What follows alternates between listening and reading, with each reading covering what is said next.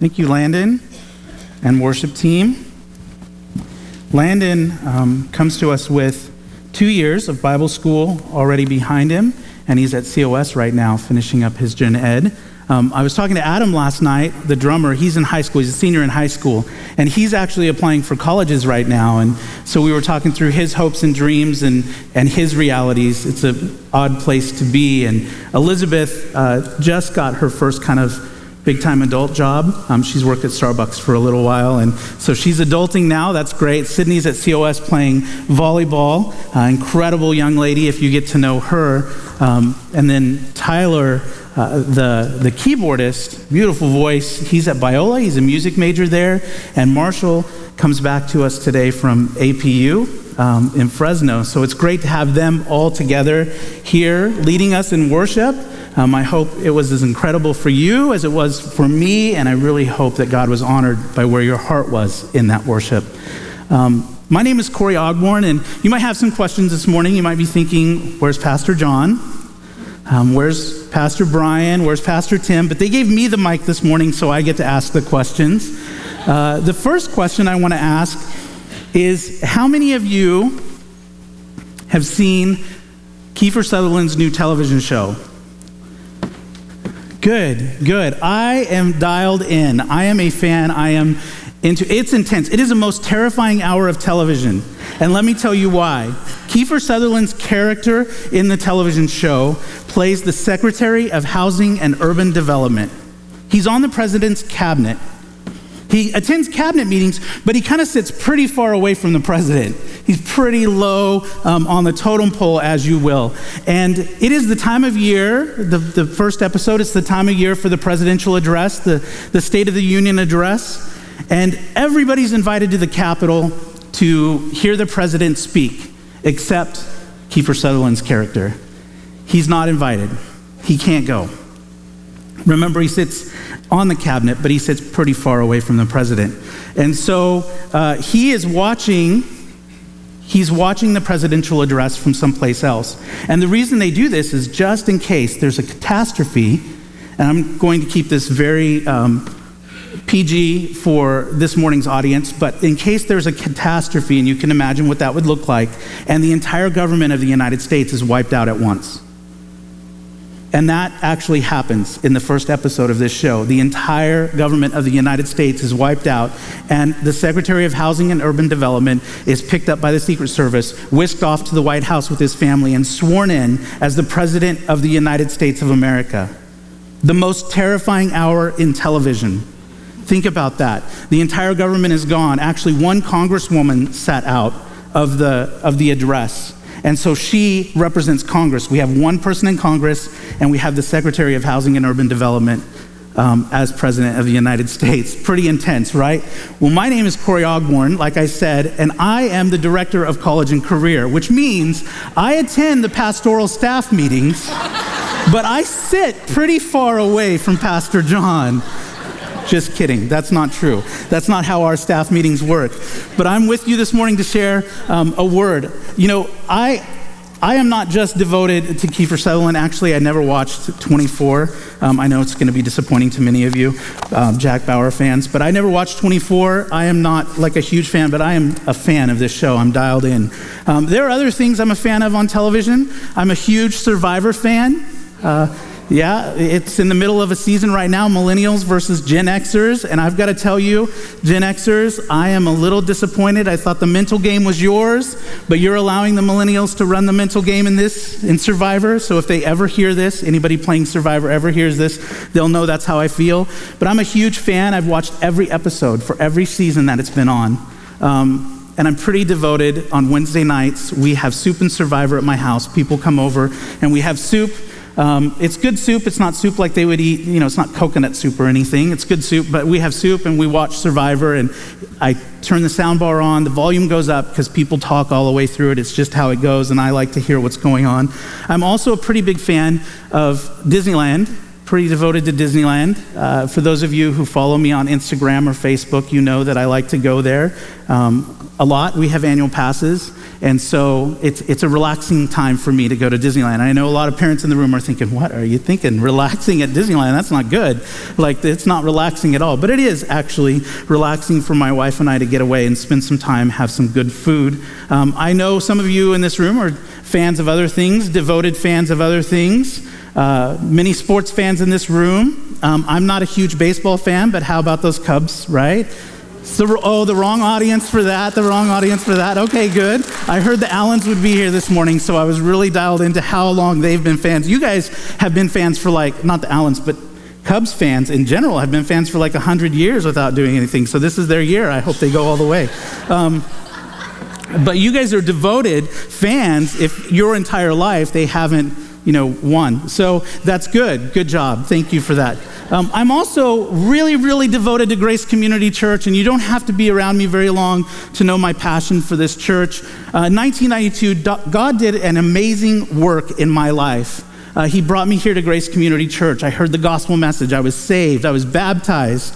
And I started work um, as the music minister's assistant in 1998 and kind of have moved around a little bit and landed as the director of Satellite, our college and career ministry here, and I am devoted. I am passionate about Grace Community Church. If you come to me with a little bit of negativity about Grace Community Church, my passion for this church might come back as, as kind of negativity for you personally. So if we ever have that conversation, I apologize. If we've ever had that conversation, I apologize. Um, Grace Community Church is the people who attend it. You guys are uh, what makes Grace Community Church, and I appreciate you very much. And this morning, we have an opportunity to look at Acts 2 42 through 47. During this time in the church, uh, the new church, there had just been a revival of sorts, and 3,000 new believers came to Jesus. And this was the church. Um, they had responded to a message, and 3,000 at once came to be believers. So let's read that together. Acts 2:42. They devoted themselves to the apostles' teaching and to fellowship, to the breaking of bread and to prayer. Everyone was filled with awe at the many wonders and the many wonders and signs performed by the apostles. All the believers were together and had everything in common. They sold property and possessions to give to anyone who had need. Every day they continued to meet together in the temple courts. They broke bread in their homes and ate together with glad and sincere hearts, praising God and enjoying the favor of all the people. And the Lord added to their number daily those who were being saved. Yes, give me this, right? When we come to church, this is what we want. And this is how we achieve that. I hope to be able to share with you how we achieve that. Um, let's start off by just looking at they devoted themselves to the apostles' teaching and to fellowship, to the breaking of bread and to prayer. What were they devoted to there? First of all, they were devoted to the apostles' teaching. What do you think the apostles were teaching during this time? They were teaching scriptures, they were teaching Jesus. And these early believers were devoted to what was being taught to the fellowship, the gathering of believers, to breaking bread. Now, there are some, I read Shane Claiborne and others, and I've spoken to pe- people who believe, I have friends in, in Oakland, California, actually, who believe that this is um, kind of uh, lay, laid out as an opportunity um, to preach communal living. And I appreciate their view on that. This morning, as I've studied it, I think the breaking bread in Acts 2.42 is probably the Lord's Supper. And I've looked into that a lot, and I've read a lot of things about it. So I think this first time we see the breaking of bread in this passage that we're going through this morning, it's the Lord's Supper. They were devoted to breaking bread together and praying and recognizing what Jesus had done for them. They were also devoted to prayer. If we take those four things, teaching, fellowship, communion, and prayer, it sounds a lot like the making of a church service, right? To me, it does. Hopefully, you're with me this morning. It's what we do here at Grace Community Church. So we can easily say that they were devoted to the church. Devotion's a pretty big word when you think about it. What are you devoted to? Are you here this morning and are you able to say, I am devoted to the church? We also see that they had unity. If you're taking notes, the first thing um, on your notes is they had devotion to the church. The second thing is they had unity. All the believers were together and they had everything in common. Unity is a tough thing because a lot of times people think that unity means that we just all get together, we love each other, and we all agree on everything. You can be devoted to unity in your family and realize pretty quickly that it doesn't mean that we always agree. You're unified with your wife or husband, and it doesn't mean that you always agree. But they had unity. How did they have unity? I think they had trust. And so I want to lay out for you kind of three things about trust and unity. If you want to be unified with other people, the first thing you have to do is trust yourself. You have to trust yourself to pick the right people. I tell this to young people a lot. Uh, every day when I drop our exchange student from Germany off at school, I say, make good choices. And in that is this hope and this silent prayer that he will choose the right friends. Because I can entrust him to the community of Golden West High School if I believe that he's around the right people. You have to trust yourself. Choose the right people to be around. Trust your instincts on some levels. The second in a church situation, if you want unity, you have to trust your leaders. You have trust for your leaders. I'm not talking about blind trust.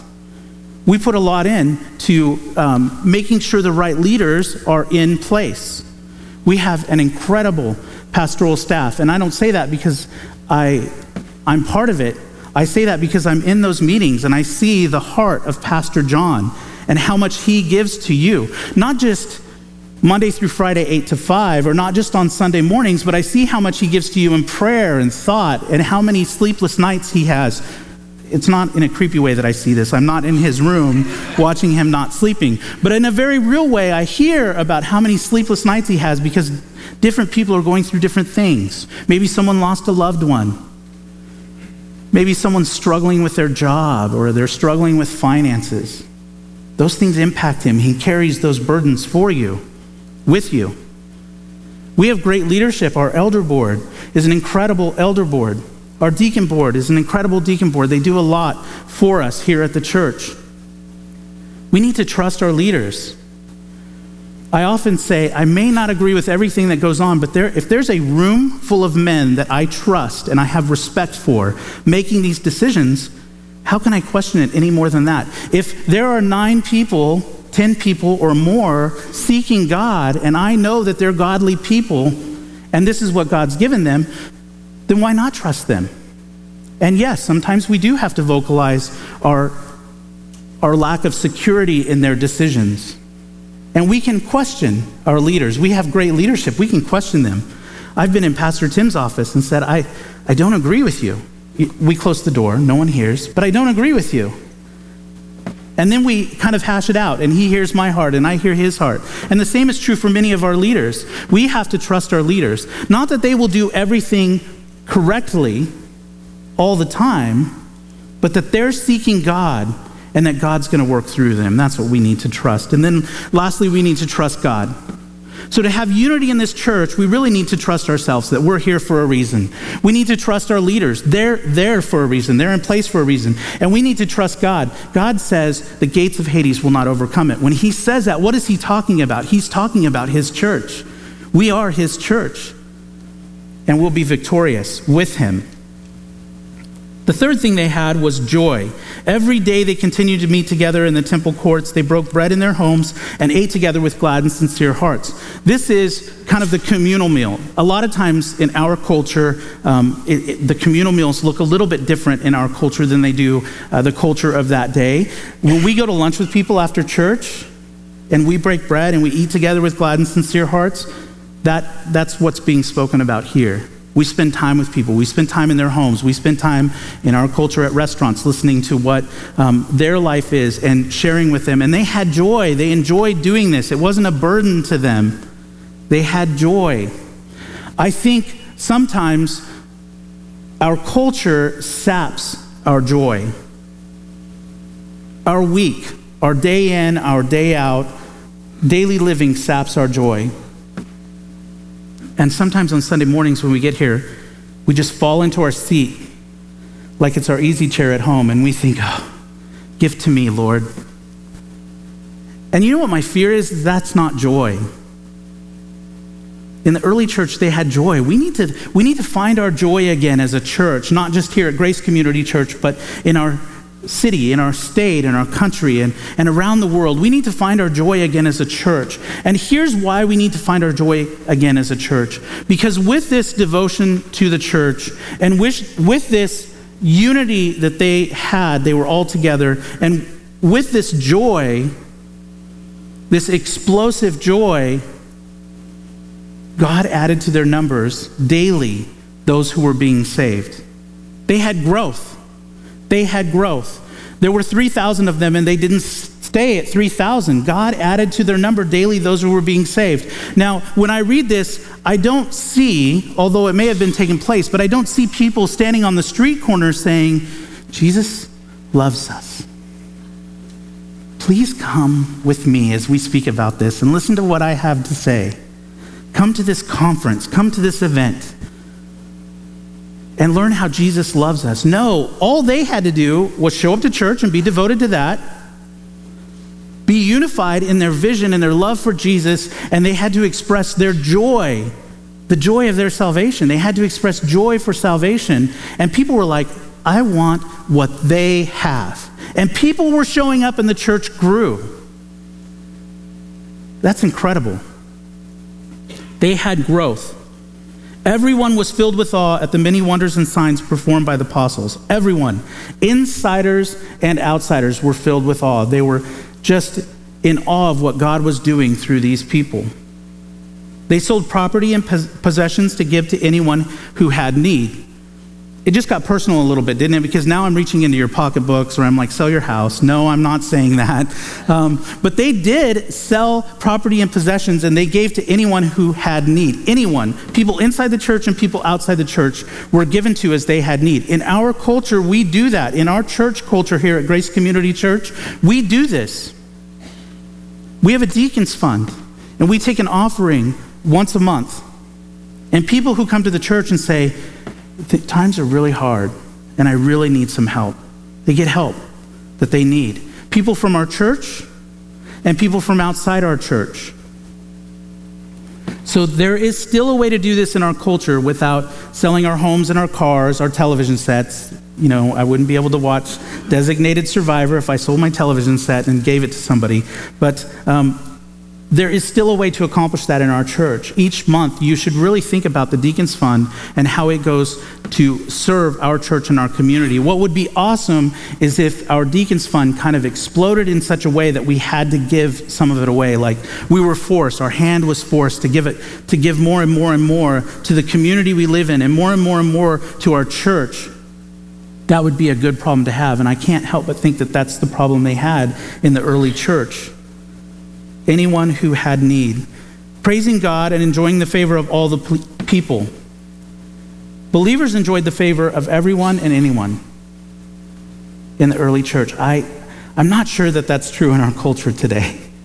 Sometimes I'm out and and I have conversations with people. Um, we, were, we were vacationing once, and I had a conversation with somebody, and they were really drinking the beer pretty heavy, and they switched from beer to mixed drinks, and we were just casually having a conversation. I wasn't in a bar, don't worry, I was on a, at dinner on a, on a cruise ship, but um, they were sitting next to us, and they, they were having conversation with us and i didn't want to say excuse me you're, you're kind of drinking too much i don't want to be associated with you so we continued the conversation and told me all about his job. They run a hotel on the East Coast and a little bed and breakfast and what he did. And they talked about their family, they talked about their life, uh, how often they cruise, all the things that kind of get bragged about in those awkward settings. And then the question came the question that you kind of hesitate well, what do you do for a living? I work at a church instantly, a different person, set the drink down, asked a few questions. We finished up dinner, and we didn't really see them that much anymore on the cruise. I, I don't know if they asked to be moved to a different table for dinner or what happened, but they, they just immediately, oh, you work at the church, you're, you're secretly judging me. That's not the case at all. I was engaged with getting to know this person. I love people. Um, I was walking through Disneyland with a missionary from Guatemala. She's here visiting, and I had opportunity to take her to Disneyland. And I was walking through Disneyland, and I'm introducing myself to people. I'm that awkward dad that kids go, no, no. And I'm introducing myself to people, and I'm having conversations with them. And she's like, wow, you talk to a lot of people. I thought you knew all these people for a second, like you came here that much. But you talk to a lot of people. I just like to hear people's stories. And at Disneyland, they put where they're from on their name badge. So it'll say, like, Kevin from Huntington Beach. And I'm like, whoa, you're from Huntington Beach? That must be a really cool place to be from. Like, do you still live there? How close are you to the beach? Do you surf every day? What's going on with you? Like, and the person's like, whoa, this person doesn't even know me. But it's fun. And that's the type of people that express joy, the joy of living for Christ. My salvation is a great thing, and I enjoy sharing it with anybody who asks, and a lot of people who don't even ask about it. I share it with them. My family hears about it all the time, saved or not, and sometimes they don't express the same joy for the conversation that I have, but I'm excited to share it. And early on in the church, the believers enjoyed the favor of everyone and anyone. That tells me that their joy was infectious, that people wanted what they had and growth happened. And the Lord added to their number daily those who were being saved. And the Lord added to their number daily those who were being saved. They didn't raise support and go out on the mission field. I have a lot of respect for our missionaries and what they're doing. Um, I go on a mission every summer to Guatemala for two weeks. I've gone on, on the mission to Mexico with our high schoolers for a lot of years. Uh, 18, 17, 18 years I went with them and I have a lot of respect for missions. But here we don't see missionary evangelism. We don't see people leaving their seats or going out from the community and really purposely sharing the gospel message, the Romans Road or the little four spiritual laws, little yellow book. We don't see that. And the Lord added to their number daily those who were being saved. What we see is comprehensive, holistic evangelism. Every part of their life, life was consumed. It was comprehensive. What they lived, the scriptures that they heard, the prayers that they said, the meals that they had with people. It was all evangelism, comprehensive, holistic evangelism. If you want to do this, I have a little formula for you. So you can write down MAP comprehensive, holistic evangelism, basically all encompassing every part of our life. The M is for miraculous signs and transformations. Miraculous signs and transformations. We all have a story. Our personal stories make a difference in people's lives. Your personal story, if you're here this morning, includes Jesus and Grace Community Church. You have a testimony to both of those things. Transformations are important when we are talking about holistic evangelism. I don't, I don't know why, but in my story, I came to Jesus at 22 and I was sold out, completely addicted, if you will, to Jesus. My brother's story wasn't the same. Two years ago, my brother passed away. He'd been homeless most of his life. He had abused drugs and alcohol, and he had been in and out of jail, spent some time in prison. In prison, uh, he says he came to know the Lord in prison. When he got out, he was baptized at Grace Community Church in Madera, and I went and witnessed his baptism, and he talked a lot about the Lord, but then he ended up back on the streets in Bakersfield, kind of alone. My family was tired of him taking advantage of, of us, and so he kind of spent the last six months of his life on the street with his friends there, and he chose that lifestyle. It was a choice. And I can go into a lot of the reasons why he chose that lifestyle. Lack of responsibility. He didn't want responsibility, was probably the key reason. He had a massive stroke and later died in the hospital. He has a story to tell. His story means something. He's not here to tell it, so I'm going to continue to tell it. The last six months of his life, we have reason to believe from the people that he had spent time with that he was reading scriptures a lot and that he was really hoping to get his life back together. What that looked like for him, I'm not sure. It was never planned out on God's calendar. God called him home maybe in a moment of clarity for my brother Kurt, where he was close to Jesus and he was called home. My story is much different, and I don't know why, but at the age of 22, God got a hold of my heart, and if I've abused anything in my life, it's been my love for Jesus. My brother abused drugs and alcohol, similar upbringings, same parents, same families two different stories, but both important. We have a story to tell. Comprehensive evangelism means that we share our transformations with people. You guys have stories to tell, some incredible stories. I've heard them as I've interacted with you. And if you begin to tell your neighbors and your friends and your coworkers and the people that you come across at school or in line at the supermarket, line at the supermarket, if it's long, it's a captive audience. They're not going to get out of line to stop hearing what you have to tell them. It's a captive audience. And if you share your story and what Jesus is doing in your life and you add to that, hey, I don't know if you're attending church, but I go to Grace Community Church and we have services at 9 and 10:30, and most of the time there's a really good speaker. with the exception of when they all go to men's retreat and leave me here, is what I was saying. I was trying to be humble, but it didn't come across that way. But most of the time, there's a really good speaker. And if you came on Sunday morning, your, your life too would be transformed and you would meet these incredible people. Because, see, church isn't just about what Pastor John does up here on Sunday mornings or what the worship team does on the stage. Church is about communing with some awesome people. And there is no place I would rather be on Sunday mornings than sitting out there with you guys. Because this is a pretty spectacular community of people, and, and you're the testimony of that. And when you share that with people, maybe, just maybe, one Sunday you're going to be surprised and you're going to see somebody you remember from the supermarket line at Save Mart. It could happen. The A is apostles' teaching, and I've touched on this already. The apostles were teaching scripture, and the Bible is being taught here.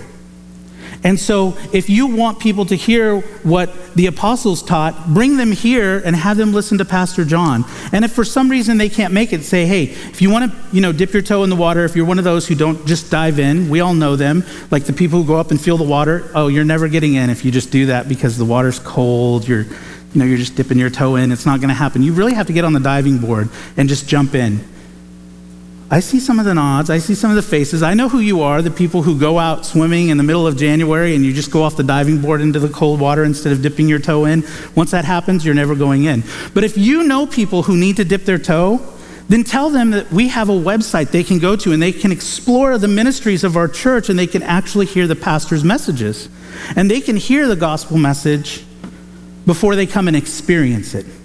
Because that's all they're going to get at home, really, is hearing the gospel message. Here, they get to experience it because they get to see your joy.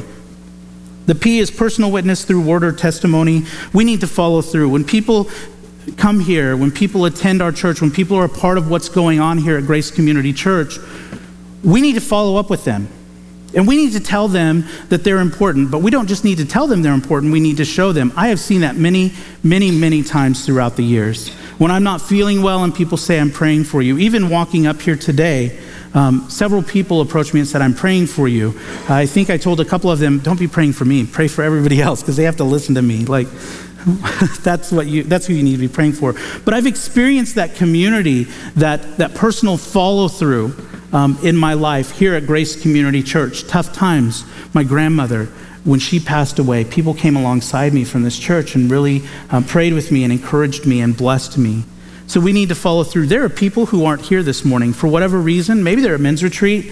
Um, it would be great if everybody at men's retreat got some personal contact saying, hey, we really missed fellowshipping, communing, and worshiping with you on Sunday morning. We know you were at men's retreat doing, doing great things, but we missed you. And then there are some who weren't at men's retreat and they're just not here this morning for whatever reason. I can look around and I don't know why every seat in this place is empty. I don't know who normally sits in those seats. But you know who does? You do. You know who normally sits beside you, and they're not here this morning. And you could follow through with them and you could say, Listen, it is my personal testimony Don't use those words, it sounds kind of funny. But it is my personal testimony that you weren't there on Sunday and I missed you. And I would really hope that you would come next Sunday and sit next to me in church because the seat next to me was empty. We have a responsibility to that. I think they were doing that in the early church. As we read Acts 2 42 through 47, I think that was happening. So, map, tra- map miraculous signs and transformation, apostles' teaching, and personal witness. A great way to have holistic evangelism. At the top of your notes, if you're taking notes this morning, there's a couple of fill ins, and I want you to fill these in because it's important. Division is the enemy of devotion.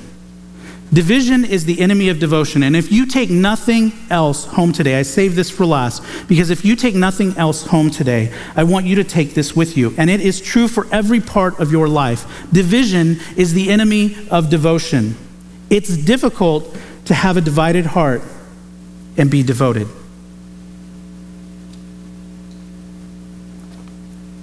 So I was recently talking to Barbara Tilley, and uh, she knows I'm going to share this this morning. I would say I asked her permission to share it, but I didn't. I just kind of told her I was sharing. But I was recently talking to her. It was last Thursday, and that day her heart was a bit divided.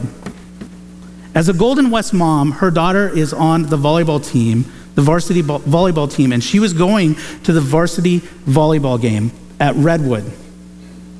But her daughter in law, Becca Tilley, is the JV coach for the Redwood team.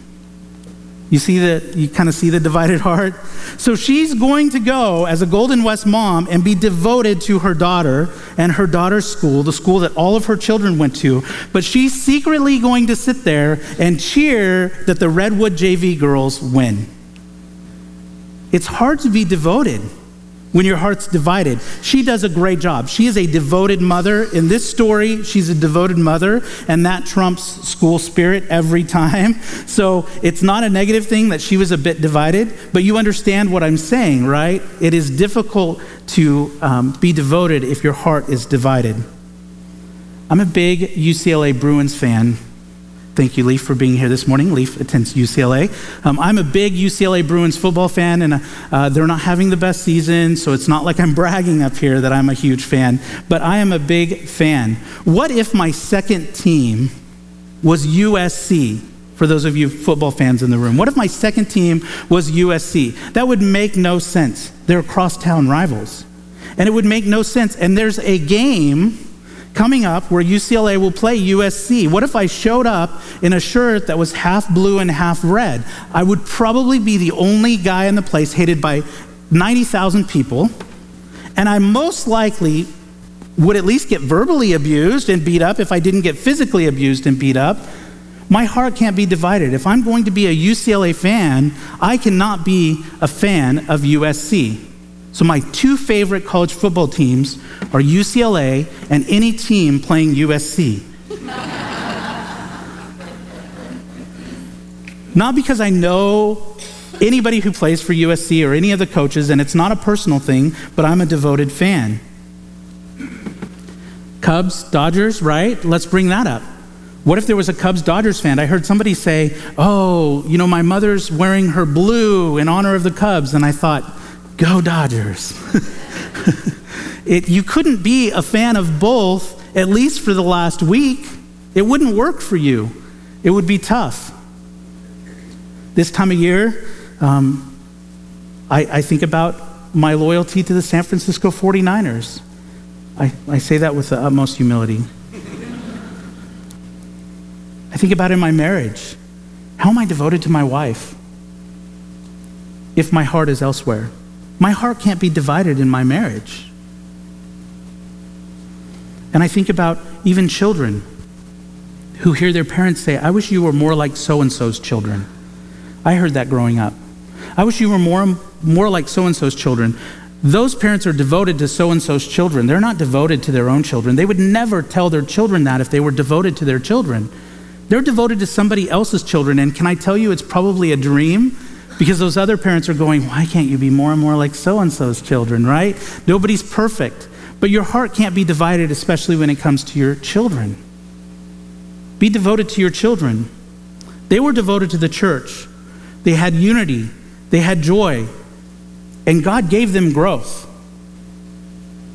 I think many of us are devoted to GCC, Grace Community Church. I think we have devotion to church. I can see unity. Perhaps your heart is divided uh, here at Grace Community Church. Can I encourage you to take care of that um, so that I can say we have unity as a church? Because if your heart's divided, really the responsibility is yours to take care of it. Maybe it's divided because you have a difference or a division with somebody in our church, and you just hold on to that. And every time you see them, your tempers flare, even though you don't want them to.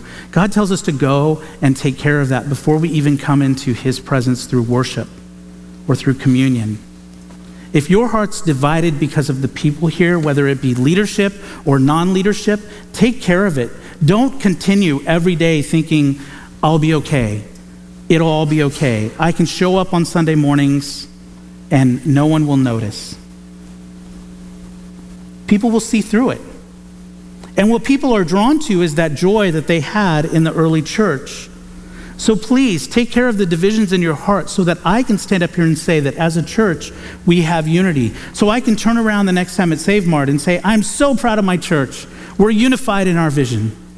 And unity, remember, doesn't mean that we all agree on everything all the time. That's not unity.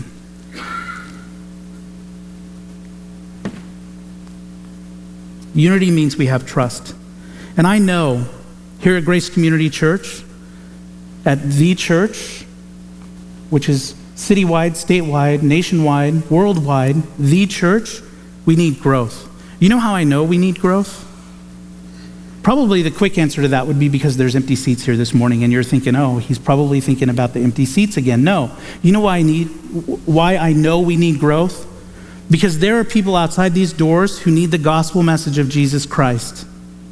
There are people outside these doors that if everything came to a close today for them, if this was the last day of their life, they would come face to face with Jesus and ask him this question Why did Corey never tell me about Jesus? I know we need growth as a church because there are people outside our church that need Jesus. I've been reading, and I'll wrap up with this this morning. I've been reading um, Jesus Prom.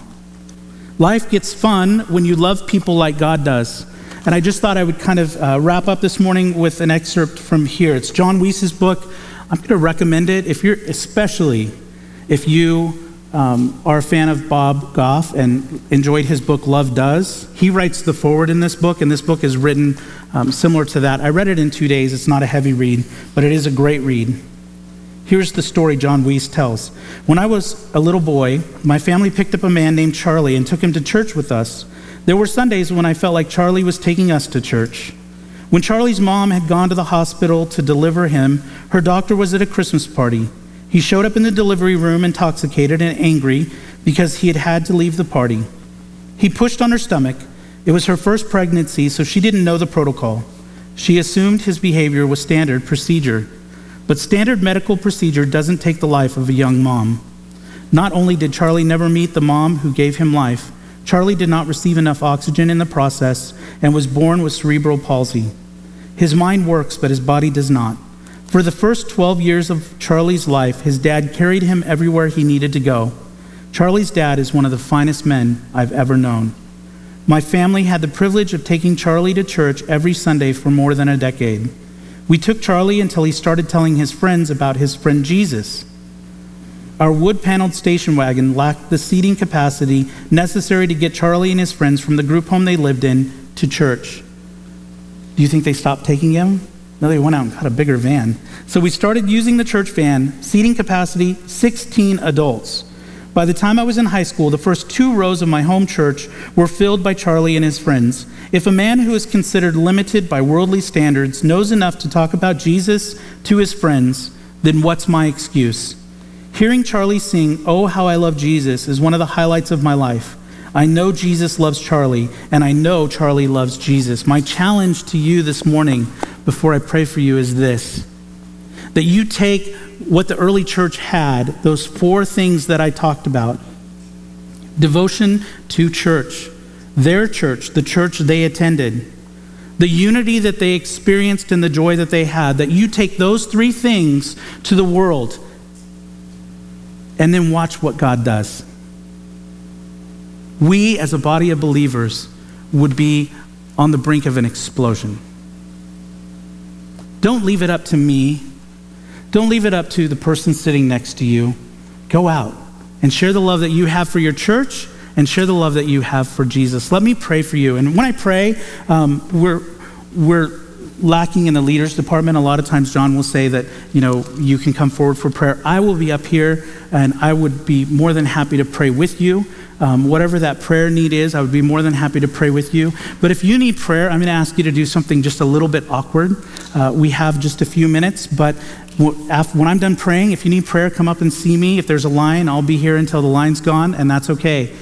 But if you could turn to the person sitting next to you in one of the most gloriously awkward moments of your entire life and just say, Would you pray for me? Especially if that person is trying to stand up and get out of the room, that would be wonderful.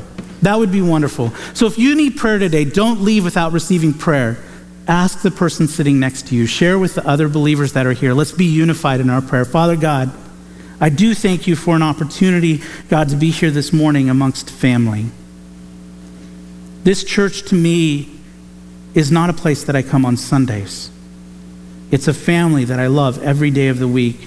And I'm so blessed to be able to spend time with them this morning. Thank you for your word that never changes. It has application for us today and meaning for us today, just as it did for your early church and the people who experienced you in person through Jesus.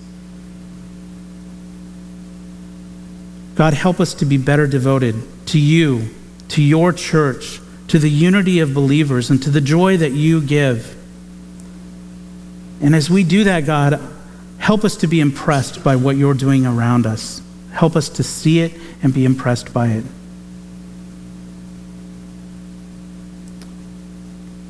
It's in your grace and by your power that we pray these things. In Jesus' name.